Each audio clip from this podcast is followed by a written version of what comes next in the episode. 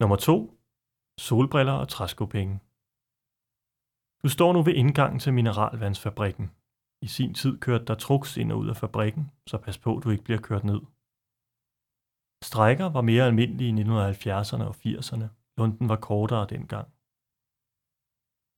Nogle af dem, der ofte strækkede, var chaufførerne. Hvis det var for godt vejr til at køre øl ud, ja, så strækkede man. Og hvis det var for dårligt vejr, så strækkede man også. En sommerdag i begyndelsen af 80'erne besluttede trukførerne på dagsholdet at nedlægge arbejdet. Når de kørte ud af porten og ind i den blændende sol, kunne de i et par sekunder ikke se noget.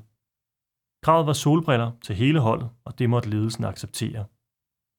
Da natholdet mødte ind og blev klar over, at dagsholdet havde fået solbriller, nedlagde de også arbejdet. Det var svært for natholdet at kræve solbriller, så de fik i stedet træskopenge.